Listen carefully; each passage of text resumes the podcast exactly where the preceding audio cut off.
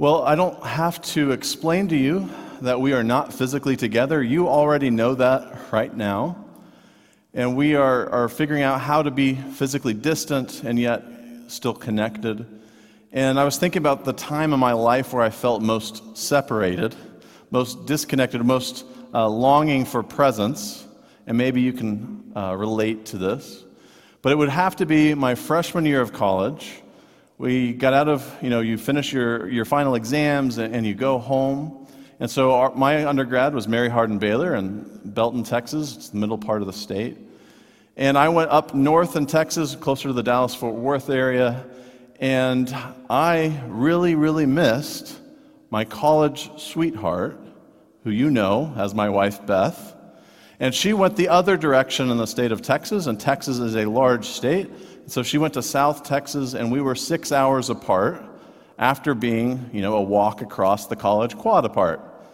And that was tough, and I'm sure you know people, well, even if you didn't experience that yourself, you know someone who's had a long distance relationship, and you've seen lovebirds pulled apart, and you know the pain of separation. And we are in the very early stages as a people, as a church, as a society of feeling that loss of, man, I wish I could be physically with you right now. And that pain is going to grow, but it does not have to win. And so we're going to talk a little bit about how to connect and how Paul invites us to connect in a new way. And so we're not the only ones who have had to deal with separation. You might forget and it just kind of, we sometimes take this for granted. Half of our New Testament is books written by Paul to people he couldn't be present with. Like, that's a huge part of our faith tradition.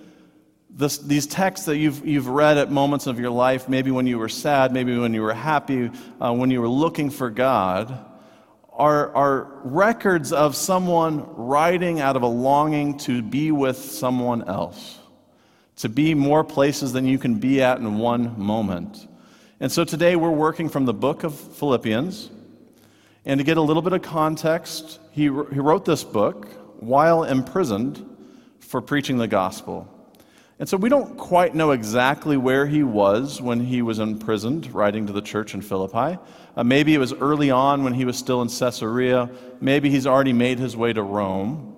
But we do know that he's imprisoned and can't be with the church in Philippi like he wants to be. He wishes he could be with them, and he writes some powerful words that we're going to read from today. But no matter what, we know he was isolated. He was cut off from, from some everyday you know, activities and, and ways of living life, and he had restrictions. And so maybe we could feel a little bit of empathy with the situation that Paul was in at the time. And in the midst of this pain and this trial, and, and he's talking about all of the things that he's going through, he says this quote, Yes, and I will continue to rejoice. Rejoicing is hard when you are isolated, when you feel cut off, when you feel alone. And he's telling his story and the struggles he's going through, and he says, Hey, I will continue to rejoice. How many of us right now feel the challenge of, of finding that joy and that rejoicing in the midst of, of our struggles? And so today I want to ask the question how does Paul maintain such hope, such love, such a unifying spirit, even while he's in isolation?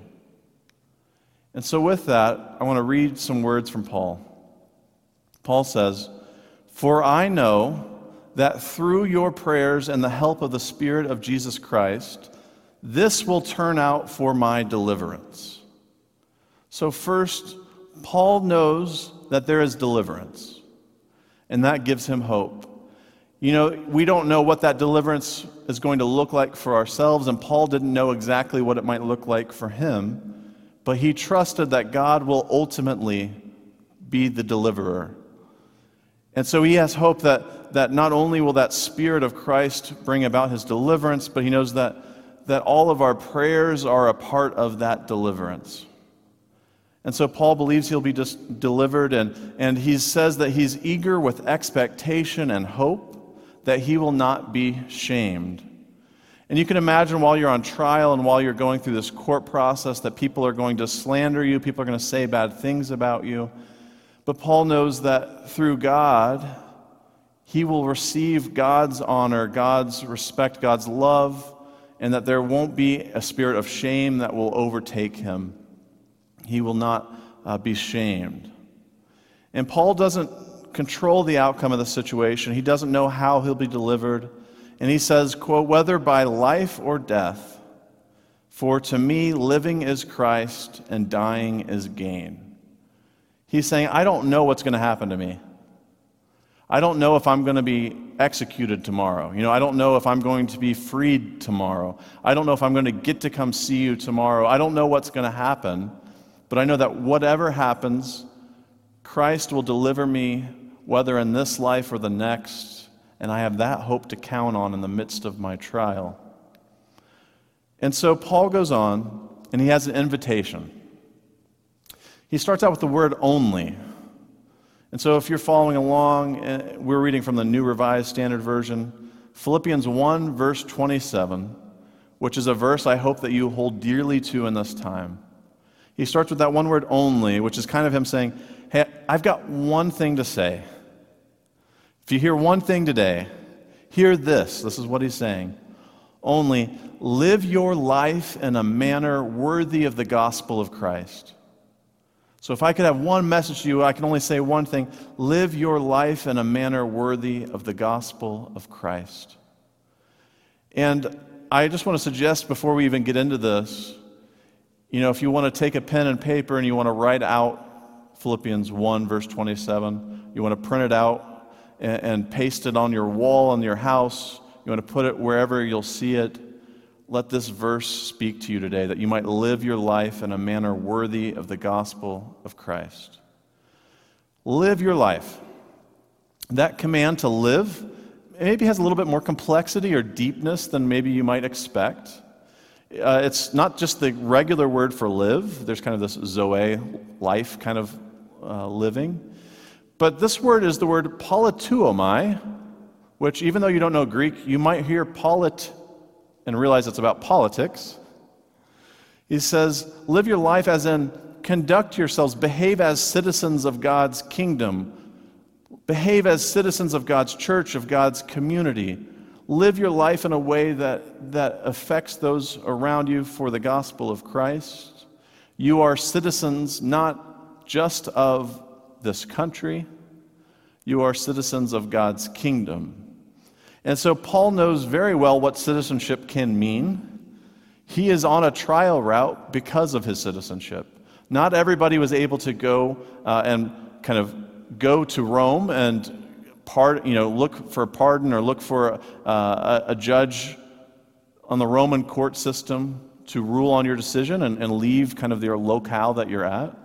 And so the people in the Judean region that bring him to trial, you know, he says, Hey, I need to go to Rome. I go to Caesar. Let Caesar rule on my case. And so he has some rights as a Roman citizen that allow him to go to Rome for his court case. And that's a special trial and a special citizenship, and he gets some privileges. But the good news of Christ brings citizenship, blessings, and behaviors that unite people instead of dividing people. And so Paul is calling us to a life, to a citizenship that's worthy of the gospel, of the good news that unites all people. And so, Paul, again, first, uh, in that first chapter, verse 27, only live your life in a manner worthy of the gospel of Christ. While you are at home in isolation, for the sake of your neighbor and for the sake of, uh, of, of safety and health for those around us, you are not called to pause your life. You are called to live a life worthy of the good news of Jesus. And so, how are we bringing people together spiritually in a time where we have to physically be apart? Are we living our lives worthy of the good news? Who are you calling? Who are you emailing? Who are you giving social media posts to? Or, or you know, who's putting a sign outside your house saying you are loved so people that, that look out their windows or happen to drive by see that there's good news in this world? Are we living our life worthy of the good news of Jesus? Paul goes on only live your life in a manner worthy of the gospel of Christ so that whether I come and see you or am absent and hear about you. I'm going to pause. He's saying, whether I can be physically present with you or not shouldn't affect anything in this story or this situation. Live your life in a manner worthy of the gospel of Christ. Uh, I, am sure you probably know the parent situation where you don't know what your kids are up to in the other room. And you say, Do I need to go in there? What happens when I cross this, this around this door frame here? Are you doing what I asked you to do? You know, you know that question where we're calling out as parents around the corner, and so Paul's saying, I don't have to show up, I don't have to walk in the room with you to know that you're living the way you should be living. I don't need that physical presence to know how you should live. And so, what connects us is, is not just physical presence, it's a spiritual presence. You know, I know that in spirit, you, you and I are on the same path together, and I know that I don't have to be in that room to know that you're living that life worthy of Christ. And so I want to remind us that in this time that we're physically apart, that the coronavirus might take away some of our physical presence, but it can't take away our spiritual presence. Nothing can keep us apart if we choose to live for Christ. And so Paul goes on Whether I come and see you or I'm absent and hear about you, I know that you are standing firm in one spirit, striving side by side with one mind for the faith of the gospel. And I love he uses like two different metaphors here. I know that you're standing firm and that you're striving side by side. So you're moving and you're firm, you know? And, and I love that when he calls you to stand firm in the Spirit of God, that you are standing in God's promises, you know, that, that Christ is your cornerstone, that when you pray, you connect to the God who connects all of us. And so you can just be standing still and spiritually connected to everyone. And so stand firm in your faith and don't waver. But he also uses that metaphor of striving side by side, which feels like an athletic metaphor. And in a time where all of our sports are getting canceled and, and we can't play the game or run the race, our faith still calls us into the marathon, that we are are, are living for a mission. We are living on a purpose that we are headed somewhere together. And so God calls us out spiritually into a place of trust and a place uh, of faith. And so we are still on mission together. Even if we are stuck in our house, in our room, you are called into God's mission for the world. And so I want to share a little bit about how we have been on mission with God, even in our history. So, where's a moment in our past where we've, we've lived this out well? And so, some of you know, sometimes I like to go down into the basement and look in our archives and learn about our church's history and our past uh, to see how God has been at work long, long before we've, we've ever been here, before we were born, before you've chosen this church as your own. And so, I went in and I looked into 1918 and 1919, the time of the great flu epidemic, and also the time of the end of the Great War, World War I. And you might not know that in October of 1918, the state of Michigan's Department of Public Health closed all theaters, all churches, all pool halls, all schools, and prohibited all public gatherings in hopes of curtailing the disease. And so in, in, November in Jackson, they, they kind of lifted that ban, but this was a painful, painful moment in the world. It's estimated that 50 million people died worldwide. More people than who died in the Great War. It's estimated that 650,000 people in the U.S. passed. And while we shouldn't compare statistics of pain and, and, and death and, and hurt, we want to remind ourselves that there has been painful, dark days in the past, and there has been light at the end of the tunnel and a way that God can move in the world in the past, and that gives us hope for our future. And so I was looking at 1918 and 1919, and we don't have tons of materials from our archives in that period, but we do have some annual reports and, and a few church bulletins, and um, somehow, in the midst of the end of World War I, and in the midst of a devastating flu, our church united around its mission. We've got three church bulletins from 1918. They come from September through December. All of them start their announcements by highlighting the American Red Cross. And you might not know, as I didn't know as I started on this endeavor, what that actually means in 1918. Uh, but the Red Cross was charged by the U.S. to supply all the needed nursing personnel to combat the pandemic and to furnish emergency supplies when local authorities couldn't. And each of these church bulletins, and we could just assume that this, the sample size we have, that it's probably true of that period, they all have a notice about the Red Cross, and, and primarily, they let us know that the Red Cross was meeting in our building Wednesdays. One of the announcements hey, at 1 p.m. on Wednesday, the Red Cross is going to be here. If you're able, join help. Hey, on Wednesday, we're going to have the Red Cross here all day, working to make a difference to save lives in the city. And so we opened up our building for the good of, of the country as well as we could in that time when it was able. Uh, but it wasn't just about how to help resource um, the health endeavors, but the back page of every one of those bulletins was filled with the names of members of our church who were serving in the World War. And all of those names weren't just for your information, they were names to say, hey, be praying about those in our community who are at risk, who are in danger, who are, are, are living um, in a difficult, dangerous time. And so on September 1st, 1918, we announced that one of our members died in combat in France. And so, in the midst of this great flu, in the midst of a great war, despite all of that pain, our church grew together in that season. Somehow, in a few years' time, our church grew by 135 members. Somehow, we increased our giving from a little over 6,000 budget in 1918. You know, we grew from that to $10,000.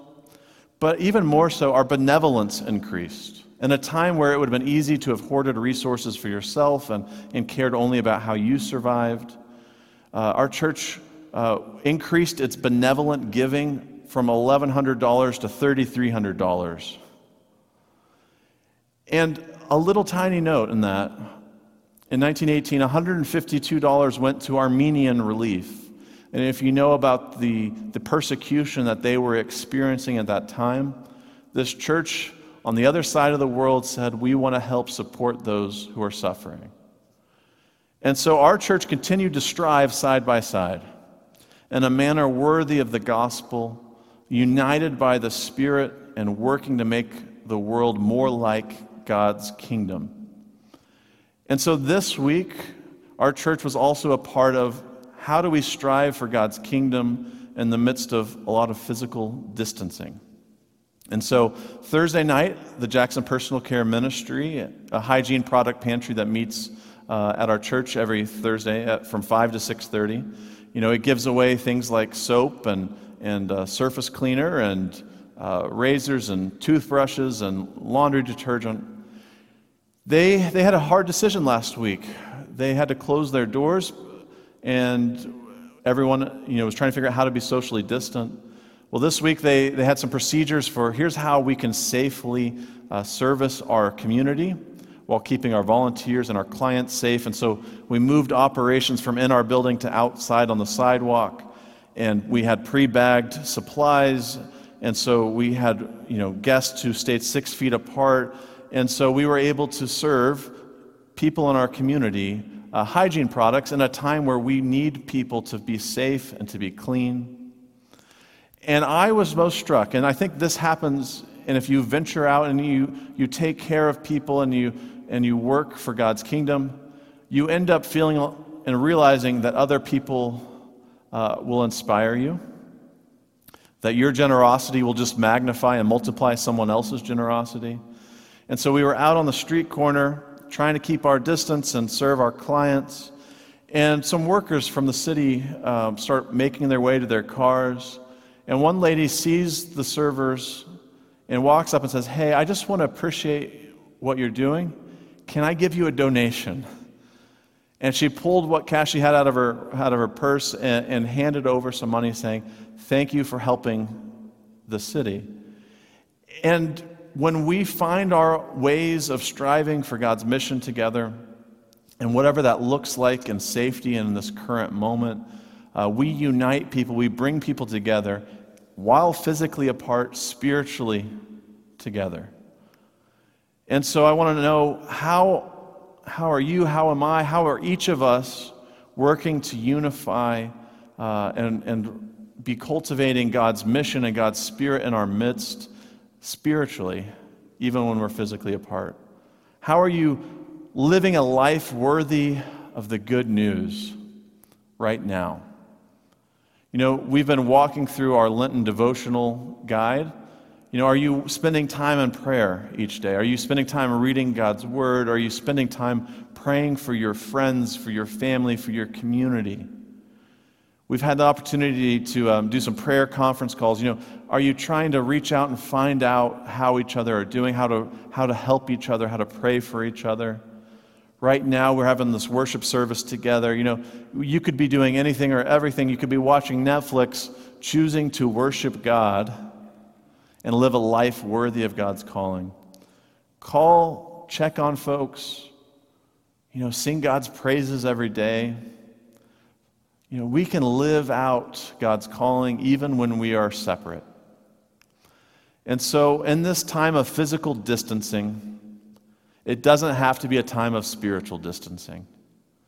We live out a faith that sometimes has to be done from afar. You know, half of the New Testament written to people who you can't be present with. Let's not let distance be an excuse. Let's take this moment as an invitation to unify in spirit, to unify around prayer for one another, to unify around support for those in need, to unify around the worthiness of the life that Christ calls us to. So I just want to end with the one thing that Paul says only one thing live your life in a manner worthy of the gospel of Christ. Would you just pray with me? Lord, let us live our lives in a manner worthy of your good news, that there is deliverance, whether it's by life or by death, that we know that we can have hope in you. And in the midst of, of pain, in the midst of fears, that we can actually trust in your goodness, that we can be connected through you Lord, I just ask that this is a moment that is not just a pain and a challenge and, and difficulty, but it is a chance for all of us to have revival, that your resurrection spirit might move in our midst, even when we're apart. Lord, let us live a life worthy of your calling. It's in your most precious name, Jesus, that I pray. Amen.